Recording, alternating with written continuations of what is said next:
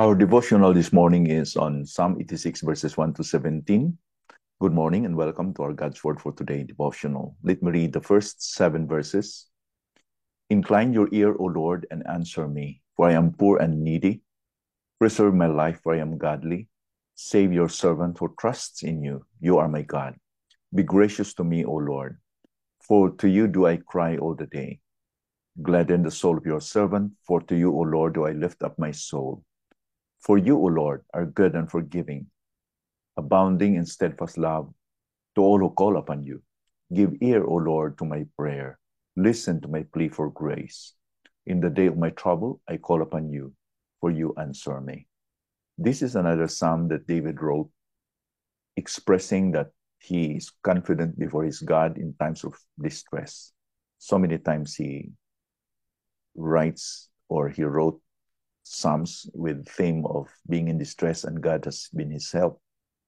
He knows for certain that God is on his side when he was treated unjustly so that he prays for God to help him. This concept of God's sovereignty in this psalm is indicated by the word Lord or Adonai, which appears seven times. It's repeated seven times here. So this expresses that God really is sovereign. So he wrote here, You alone are God in verse 13. So because he has his confidence to God, who always hears him, uh, the basis for that is because God is sovereign. God is supreme above all. All of creation, his wonderful acts in creation, and even when we look back to history, these show how truly God is sovereign, that He is the only true God. So Psalmist David writes here in verse 8 to 10 There is none like you among the gods, O Lord, nor are there any works like yours.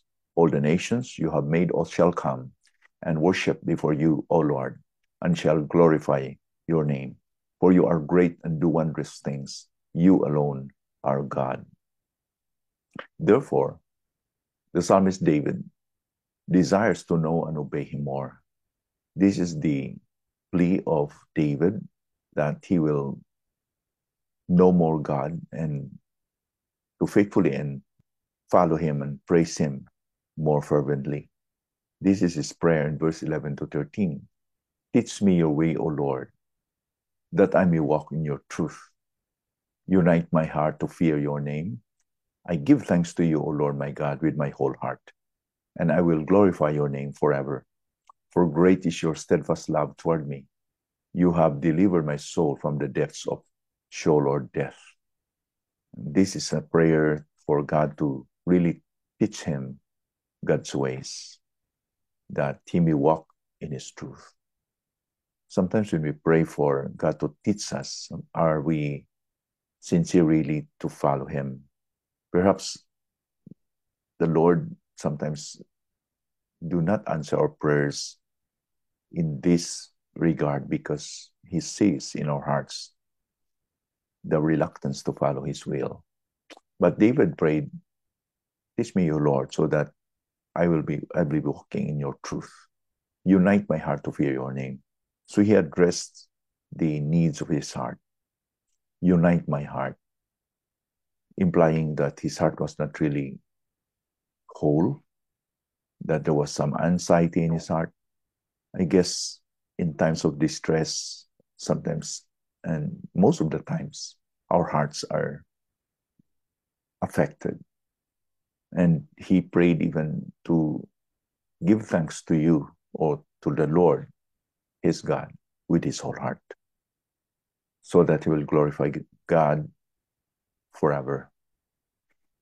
The reason for this is the chesed of God, the steadfast love of the, the Lord towards him, because he is so confident that the Lord will deliver his soul from Sheol.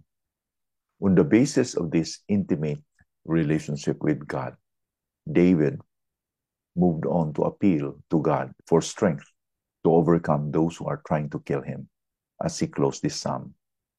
In verse 14 to 17, this is his prayer O God, insolent men have risen up against me. A band of ruthless men, seeks my life, and they do not set your before me or before them. So he acknowledged that he has some men who seeks to destroy his life. But he addressed to God, But you, O Lord, are a God merciful and gracious, slow to anger and abounding in steadfast love and faithfulness. So he relied on the steadfastness of the Lord here, that God is merciful and gracious. So he asked, Turn to me and be gracious to me. Give your strength to your servant and save the son of your maid servant. Show me a sign of your favor.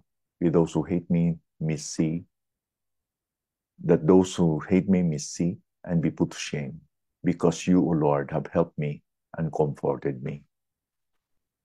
Yes, during the times of distress, when there are people who unjustly just do things to harm and destroy us, let's follow the example of David. So just look unto the Lord, because the Lord is gracious and merciful.